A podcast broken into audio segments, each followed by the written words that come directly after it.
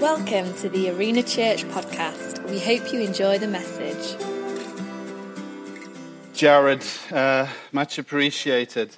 Wasn't that a good video? The kind of Sister Act dancing. I love that movie as well. It's been a while since I've seen that. Just wanted to say, um, you know, thank you so much for all of you who came out um, to the Civic Center today.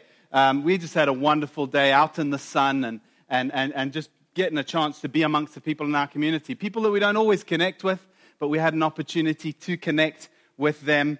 And thank you for coming out on a lovely sunny evening uh, like tonight as well. Um, how many of you guys love sunny evenings? Long, sunny summer evenings. I love it. Uh, in fact, I love nothing better than doing a barbecue um, on a lovely, sunny summer evening. However, well, there is actually one thing that's better than that, and that's to be in church. I don't know about you guys, but there's something about being in church that is so much better than a good steak on a barbecue because it, it fills us with something far better than just food, doesn't it? It's the peace of God is in this place, as we've heard. The presence of God is in this place. Uh, in fact, I believe you know the Spirit of God is here, and there's freedom in this place tonight. Yeah, can I hear an amen, amen. to that? Great. So, listen, we are, as Jared mentioned, we're into, uh, I believe, week four now um, of a series called Do the Hard Things. And it's really been a, a, a, very challenging series. I know for myself, and I'm sure for all of you, um, just challenging us as, as Christians, as people who follow Jesus, um, to, to do the hard things. Because, uh, as I said last week to the guys when I was in Ilkeston, you know, nothing uh, that's worthwhile in life uh, is easy. Um, there's so many things that, you know, ha- having a good marriage is, is, is hard work sometimes, doesn't it? You need to do the hard things. Sometimes you need to forgive when you don't feel like forgiving. Um, you know, having a career, having a job, sometimes it's a hard thing, you know, to get out of bed in the morning and go, even when you don't feel like going. Uh, and, and so, you know, most things in life that are worthwhile um, are, are involve doing hard things sometimes. And, and, and this this week, I want to just entitle my sermon, uh, Out to Impress. Out to Impress. And I suppose we've all probably seen people um, in, in life, maybe even today out at the Civic Center. Uh, I don't know, anybody saw people that are really out, just out to impress. Um, looking sharp, uh, ready to impress, out in the sunshine. We've probably seen those people, in fact, that um, have been working out all winter, um, you know, in the gym, and they've had to cover up all winter. And then the first sun comes out, and they're like, I'm getting the, the guns out. You know, I'm wearing the tank tops. I'm getting the tight shirts out, or whatever. Let me tell you, I'm married to obviously a Brazilian, and, and we lived in Brazil for uh, a year and a half. And, and there is no place like Brazil for people being out to impress. In fact, if you go to a Brazilian beach, let me tell you, I have never felt so inadequate in my life. Because it seems like all of the Brazilian guys work out. I mean, there's, there's, you know, there's 60, 70 year old guys that are like totally, you know, ripped and worked out. And, and not only that, but they all bronze as well. So, you know, there's me here, pasty white, and, and you're on this Brazilian beach and you just feel so inadequate. And you know, there's one thing, it's even worse than that, in fact. They don't just like lie down on the beach and just kind of, you know, you just want to lie and relax. A beach is for relaxing, that's what I think. But they've got these places where they work out on the beach. So they've got these like little places where they do exercise, pull ups, and, and they're doing all these exercises and they're out there working out. And I'm just thinking, man, guys, calm it down. You don't have to impress anyone. I mean, these guys are really out to impress. You know, we could probably tell uh, many other stories. I'm sure you can think of examples of just people that are out to impress. It doesn't even necessarily need to be a bad thing because we've probably all, um, you know, been in situations, maybe a new job. I know I've been in that situation where you're starting a new job and you just want to impress uh, it's probably a good thing, isn't it? You want to just make sure that people know they don't know you, they don't know your reputation, they don't know you're a hard worker. So you're out there, you're there early, you're working through your lunch hour, you maybe stay late, you're, you're working extra hard, you're just out to impress. And it's, it's probably something that really does transfer across into church as well. And, and so often we can, we can come to church and, and, and, and we're also we're out to impress. Um, probably historically, um, we would have been all, you know, if we were to rewind the clock 50 years, we probably would have been all out in our, our Sunday best. You know, suits and ties, maybe some ladies with hats on, uh, and all sorts, so dressed in your Sunday best, out to impress. And obviously, we're a little bit more casual now, and, and you know, that's a good thing. Um, but, but in other aspects of church as well, you know, maybe even you know, good things like raising our hands in worship. We can not be in our heart, but we're like, well, you know, I, I want to impress. I'm in the front row. I'm, I'm, I'm, raising my hands, but my heart's not in it. I want to impress people. Or, or serving, even. You know, we can often uh, be in a place, and I used this example last week in Ilkeston, but, you know, we want to impress Christine. She's our leader. We want to go over and beyond because we want to impress her, do a good job because she's back here and she was gone last week in Ilkeston. She's back today. I'm going to I'm going to impress even more than ever. And, and, you know, we've probably, there's so many examples. I'm running out of time here. I need to get onto the Word of God. But, you know, we, we come to church even, and we impress with our language, don't we?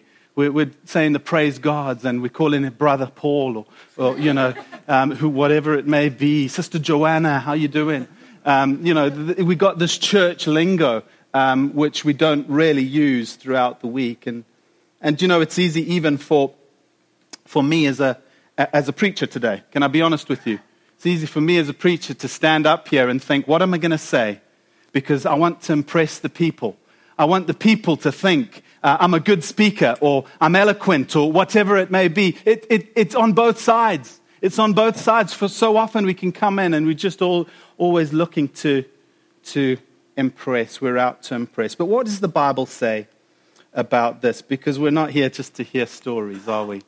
Uh, we're here to, to hear what the Bible says. And, and so we've been focusing through this series on Matthew 5 uh, to 7, um, which really is, is talking through the Sermon on the Mount. And, and there's just so much depth and so much teaching in that. And, and today we want to look at Matthew chapter 6 which is a, part of the Sermon, of the Mount, Sermon on the Mount, as I said, Jesus teaching. And uh, it's a fantastic section, and, and we're really going to look at and dig into that a little bit today. Matthew 6, verse 1, I want to read first of all. In the New Living Translation, it says this it says, Watch out. Don't do your good deeds publicly to be admired by others, for you will lose the reward from your Father in heaven. In fact, the message uh, says it the same verse in a slightly different way. Uh, it says this Be especially careful when you're trying to be good so that you don't make a performance out of it. It might be good theater, but the God who made you won't be applauding. So, an interesting and a challenging uh, verses that just really speak into, you know, us being out to impress other people. What does Jesus mean when he's talking about good deeds? And we're going to read a little further, but he's really talking of acts of devotion to God. And, and these devotional things, which um, were done in this time, he was speaking to the Jewish people um, at a time where uh, they would do three things really um, as kind of public acts of devotion to God. Firstly, giving to the poor. Uh, secondly, they would pray. And, and thirdly, they would uh, they would fast. And, and these are areas that continue all the way into the, the Jewish, Jewish culture and Jewish religion at the moment. And, and to be honest with you, um, when, when Jesus addresses them, um, he, he makes it relevant to us as well. And he doesn't say that these are things that are only going to apply to the Jewish uh, religion. He actually says it applies to us too. He implies that we will do it. In fact, he says, when you do these things. In other words, he's saying not an if you do them, no, it's a when you do it. And so there are really things that, that we as, as, as Jesus followers uh, should also uh, be doing. And he places such an importance on them. But how many of you know they can be hard things, can't they? They can be hard things to do. And so I really, you know, they fit so perfectly into the, the series. And the reason they're so hard is because they go against the grain of our human nature, don't they? You see, giving, and, and in, in particular in this section, it's talking about giving not to the church, it's giving really to the poor, um, you know, giving to charity or people that are needy. Um, and, and you know what giving does is it goes against the grain of our selfishness, doesn't it? because we want to, to gather and gather money and work hard and, and enjoy the pleasures of money. But giving goes against the grain of the selfishness. Praying goes against the grain of, of pride because we're all given to pride. We're all given to, to thinking, you know what? I don't have to be thankful to God. I worked hard for this and I deserve it. But when we go in thankfulness in our prayer to God, we're acknowledging that He is the one that gives so many good things to us. And when we go with our requests before God, we're also acknowledging God, I can't do it on my own. I need you, God. So prayer goes against pride, and then fasting really goes against the grain of our own kind of desires or the things that we most long for. And, and we'll talk a little bit about it, but fasting really mostly relates into to, you know, the, the, giving up of food for a season. And, and that really goes against our kind of, I suppose, fleshly desires, as it were.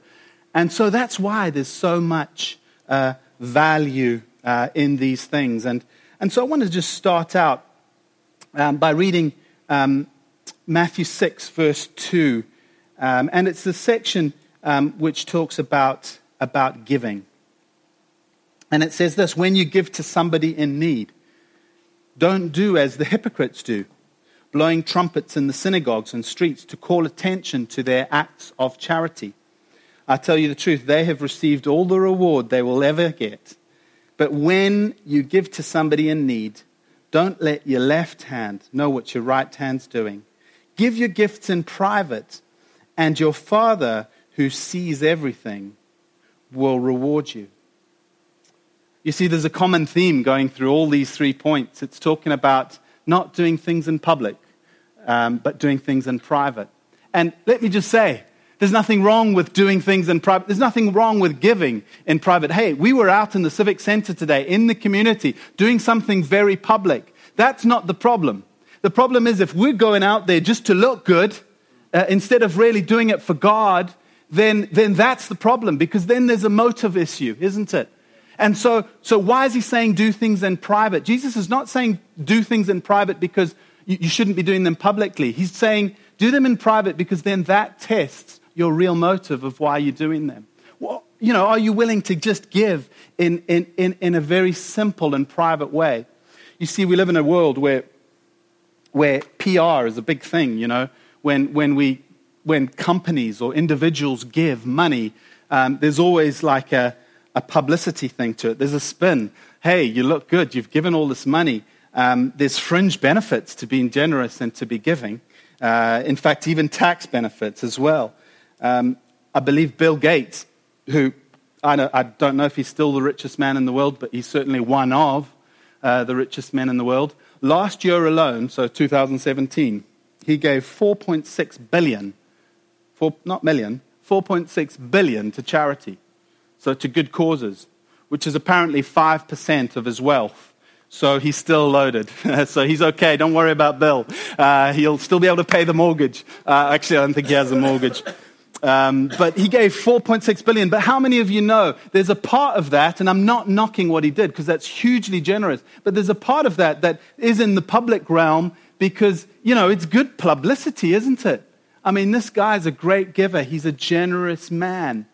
And so the Bible talks about, well, what are our motivations? Are we giving so that we can get a, cl- a plaque um, or some recognition? Um, but, he, but the Bible encourages us to give privately. For, and three real reasons where I want to just touch into today. Firstly, because giving privately, as I have touched on already, tests our motives. You see, it talks about not letting one hand know what the other is doing, and it's really an exaggeration, I suppose, or even a hyperbole, or whatever the name is for that. Um, but the Bible talks about um, really testing our motives doing things in a way that um, we, would, we would really be able to look and see what is the real reason I'm doing this. And I, I, would, I would challenge you guys. I don't know if you've done it before. The first time I ever did it, it was immensely difficult when you give something to somebody anonymously. And it's funny because maybe you guys are more holy than I and, and you guys are more righteous, but I found it really difficult. There was, an, uh, there was a one, almost wanting to tell the person, um, oh, you know, it's actually me that gave it. And it's amazing because that really, when I did that, I thought, God, you're right. You know, I need to evaluate myself. Am I really giving for the person's good, or am I giving because I want uh, some recognition? And can I just speak into, you know, one thing quickly here as well? You see, th- th- there's a little bit of a, a paradox in the chapter just before Matthew 6. It says this it says, Let your light so shine before men that may, they may see your good works and glorify your Father in heaven. So there's an aspect, it almost seems to a casual glance that it's contradictory. How can you let your light shine when you're meant to do things in, in private or quietly? But again, the focus is testing in on our motives. Are we there to glorify the Father in heaven, or are we doing it for our own good? And the second thing that giving privately does is it helps God get the glory. Uh, you know, I've, I've been the recipient of, of, of generosity. Um, you know, shortly after Lini and I got married, we, um, we, had to, we were living and got married in America and had to leave and went to Brazil for a period of time. And, and you know, we kind of lived and spent all our savings. And, and we got to a point where we were quite like needy. We almost didn't have money to do our, our groceries. And I remember Alini's aunt, wonderful Christian woman, aunt and uncle, came and they just arrived at the doorstep and, and gave us a, like a package, you know, uh, groceries. They bought us a whole lot of groceries. They didn't even know that we were in need, but they brought us this, you know, full groceries. And, um, and we were just blown away. And, and, you know, it's not something that should have done privately because it's hard to do that privately. They did it public, which is great. They did it in the right motive. But so often, I, I look at that and I, I, think how amazing they are. Um, but there's something about actually the glory should go to God.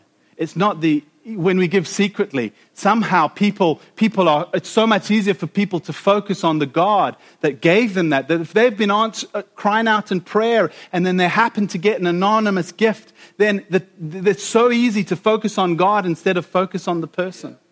And, and so there's real value in that as well because it helps not only test our motives, but it helps God get the glory. And the, the last thing is this that it leaves our reward to God. You know, when we give, the Bible talks about sowing and reaping. In other words, if you're generous, God's going to be generous back. You know, whatever you sow, you will reap back. And, you know, I, I don't know about you guys, but um, I want my reward to come from God, not from man. You know, I don't want any accolades from, from man because I'm a generous person. I, I want God to give me the accolades because God is so much more generous and He's so much more able to bless us that, that, you know, we shouldn't be out to impress people. We should be out to impress God. And even if He never gives us anything back, He's given us so much already. I know that I'd prefer God to be the one rewarding me. You know, we love because He first loved us, we give because He first gave to us. And so, giving, the Bible says, give privately, test your motives. But praying, Matthew 6, verse 5 says this when you pray, there's an expectation. We will be praying. When you pray, also don't be like the hypocrites who love to pray publicly on the street corners and in the synagogues where everyone can see them. I tell you the truth, that is all the reward they will ever get. But when you pray, go away by yourself, shut the door behind you, and pray to your Father in private. Then your Father, who sees everything, will reward you.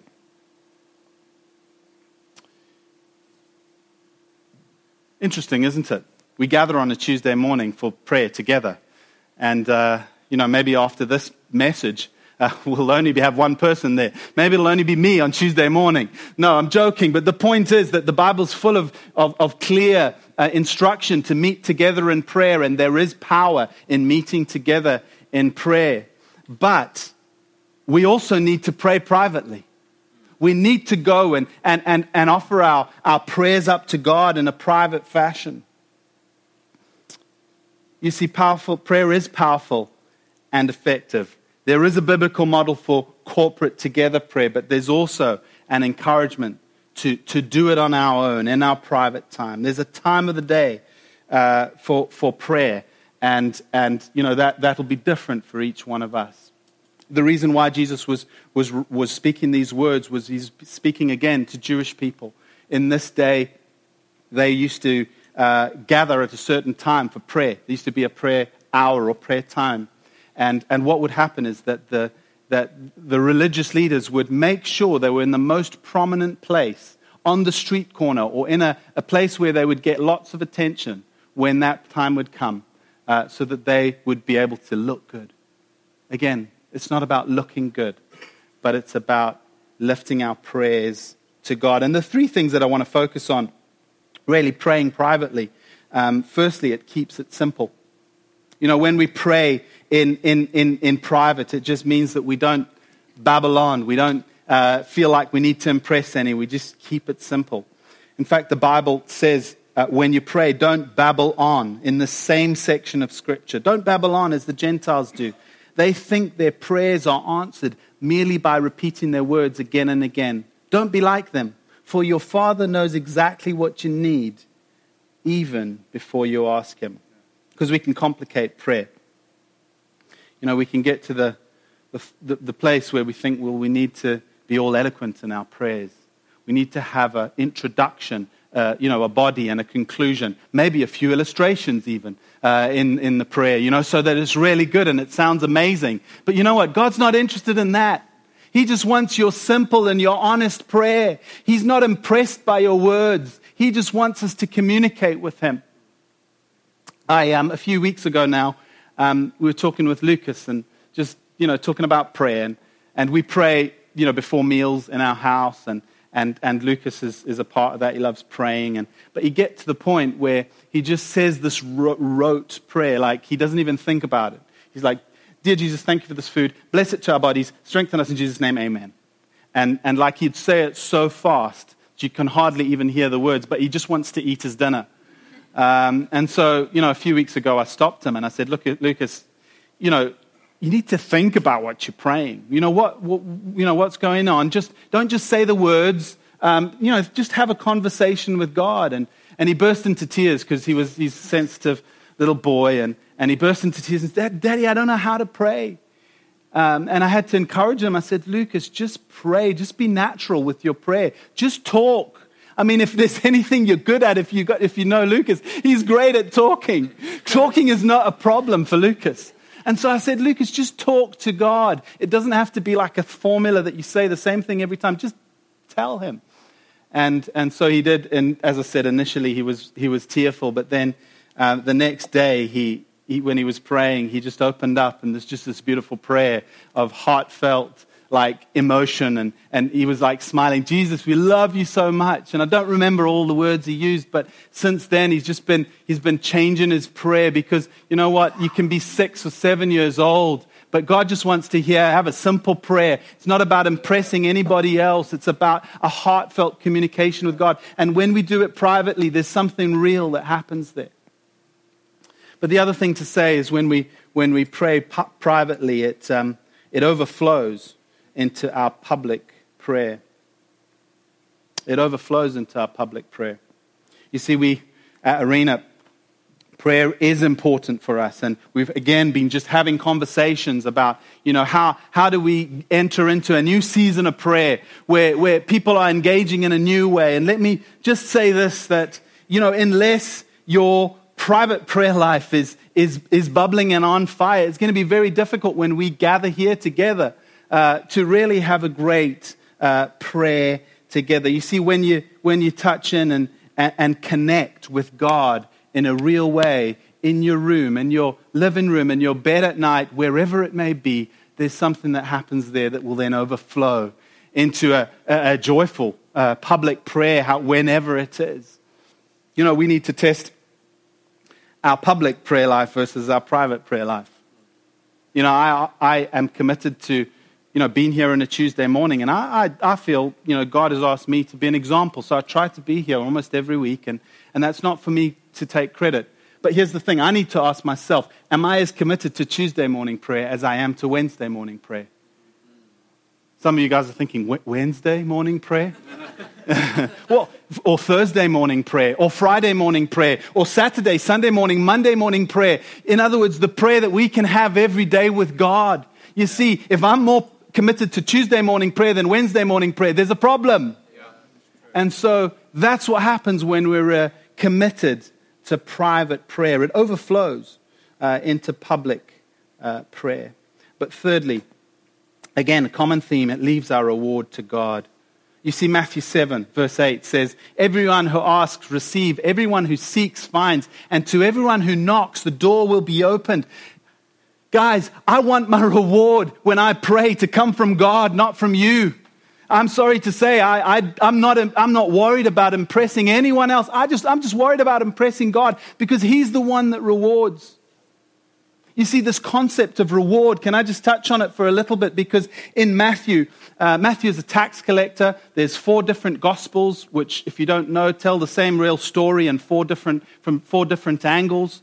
Um, and Matthew's angle, it's funny that he actually uses the word reward more in his gospel alone than in all of the other three gospels. He uses this concept of reward. Maybe it's because he's a tax collector, so he's very financially minded. But he talks about reward. We shouldn't be ashamed of the fact that God is a rewarding God, yeah. that God is a God that wants to bless his people, that when we're faithful, when we do the hard things, that he will reward us. Yeah. The word of God says it, not me. We don't do it because of we want to be rewarded, but let me tell you, God will reward you. He will see your faithfulness. You think that he doesn't see the things you do. There's a word here for somebody you know, you're doing things behind closed doors that, that, that are just, you know, faithful to God, faithful to God, faithful to God. You think no one notices. God notices. Let me tell you today, it doesn't matter who notices, but if God notices, your reward is going to come from Him. And that's worth it. That's worth it. The reward comes from God when it comes to prayer as well. But lastly, fasting. And I've not got a lot of time left. Are you still with me? Yeah. Everyone's still awake? Yeah. yeah? Good. Fantastic. I know it's been a long day and, and it's uh, work tomorrow, but stick with me. Got another five or so minutes left and, and we'll be done. So, fasting. Uh, Matthew 6 again, uh, verse 16 says this And when you fast, when you fast, don't make it obvious as the hypocrites do, for they try to look miserable and disheveled so people would admire them for their fasting. I tell you the truth, that is the only reward you will ever get. But when you fast, comb your hair, wash your face, then no one will notice that you're fasting except your Father, who knows what you do in private, and your Father, who sees everything, will reward you. You see, for those of you that don't know, fasting is, is really uh, the biblical model of, of fasting is, is giving up food um, for a period of time, however long that may be. Um, not just for giving up for food for dieting or losing weight or whatever it may be, but for the purpose of focusing in and spending that time connecting with God. Uh, there's also a power in it that when we give up what our stomach wants uh, and we focus in on God, we, we pra- it's a practice of self discipline. Uh, but it's also something that we as a church do. We have seasons, probably six monthly, once in, the, in January and then once uh, later on in the year where we gather as a church and we fast as a church. So let me say again, it's something that we do do together, but it's not something we do to look good. It's something that we do. Um, but I, I would certainly hope that, that your fasting is not limited to just when we do it as a church. It's something that I recommend, in fact, the Bible recommends, more important, um, for you to do if you're a Jesus follower, because there's real power uh, in it. You see, fasting and fasting privately disciplines our desires, it disciplines the flesh. And there's something that, about when you do it privately that is even more powerful because there's something in us that would probably like to get the credit uh, for fasting. You know, like to get the credit for a, I mean, if you fasted, imagine fasting for 40 days. Wow, we'd love to get the credit for that. But when we do it privately, then we, it, it's only before God. It's not for the credit of anyone. And I mean, I, I, I do remember a story in, in Brazil, and I never met the guy, but a friend of mine was in his church, and, and he told me a story about a guy who, who fasted um, only water, he did, only drank water for 40 days. And I mean, I, I don't know. I've never even gone close to that. I, I don't know if I, it's probably not even wise for health, uh, to be honest with you. But, you know, he did it. Um, and apparently, towards the end, like at the last, the last week of his fast, like he couldn't even walk, like he was so, he was so like shaky, he couldn't even walk into church. So he did come to church though, of course. Um, and he came with like one guy on each side. and they were like helping him into church. And they made it to church, and he just sat down on the, on, on, on the chair, and, and, and that's all he could do. He could, you know, and I, And I remember that story every time I read this verse uh, because, you know, I don't know the guy and I'm not judging the guy. But, but really, um, there was an aspect of where it was probably quite gratifying, uh, you know, to see his dedication that he would come to church all wobbly and, oh, wow, what have you done? Wow, you're amazing how, how far you can go. 40 days. I mean, I only got to 30 and I couldn't go any further. You know, and so it's so easy to do it with selfish motives. And, and, and, and, and the Bible says, that when we fast, fast privately, uh, fast before God, because there's something that it really disciplines our, our desires. It even disciplines our desire of recognition. Fasting privately also does bring us closer to God. You see, when we do that and when we spend that extra time with God, there is a, a, a deep connection that starts to happen in the spiritual sense. Can I just say, you know, please you know, fasting food may not be wise for you uh, if you've got health conditions. And we always say that. And, but there's other ways you can fast. You can fast maybe media, um, uh, fast something that really takes time away from you spending time with God. And there'll be great reward in that. Just try it. Let me tell you, it'll bring you closer to God in ways that you don't know. Don't do what I do. I'm fasting. I'm fasting exercise. I've been fasting for more than 40 days now. Let me tell you that there's another word for that. It's called laziness.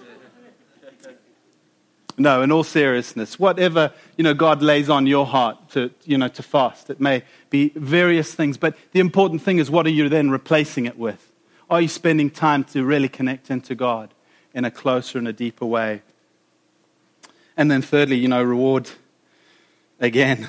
Fasting privately leaves our reward with God. See, our reward is not, is not with man, but it's with God. And, you know, the Bible talks about, about the chains that are broken, about the freedom that comes with fasting. You know, the story in the Bible how uh, he says, you know, this demon only came out by prayer and fasting. In other words, there's spiritual oppression on people's lives, whoever that may be, that'll only be broken through the power of fasting. Can I say, God is, God is ready and able to reward you if you will engage, if you will do the hard things with Him, if you will fast. It's not easy. But let me tell you, strongholds will be broken on your life.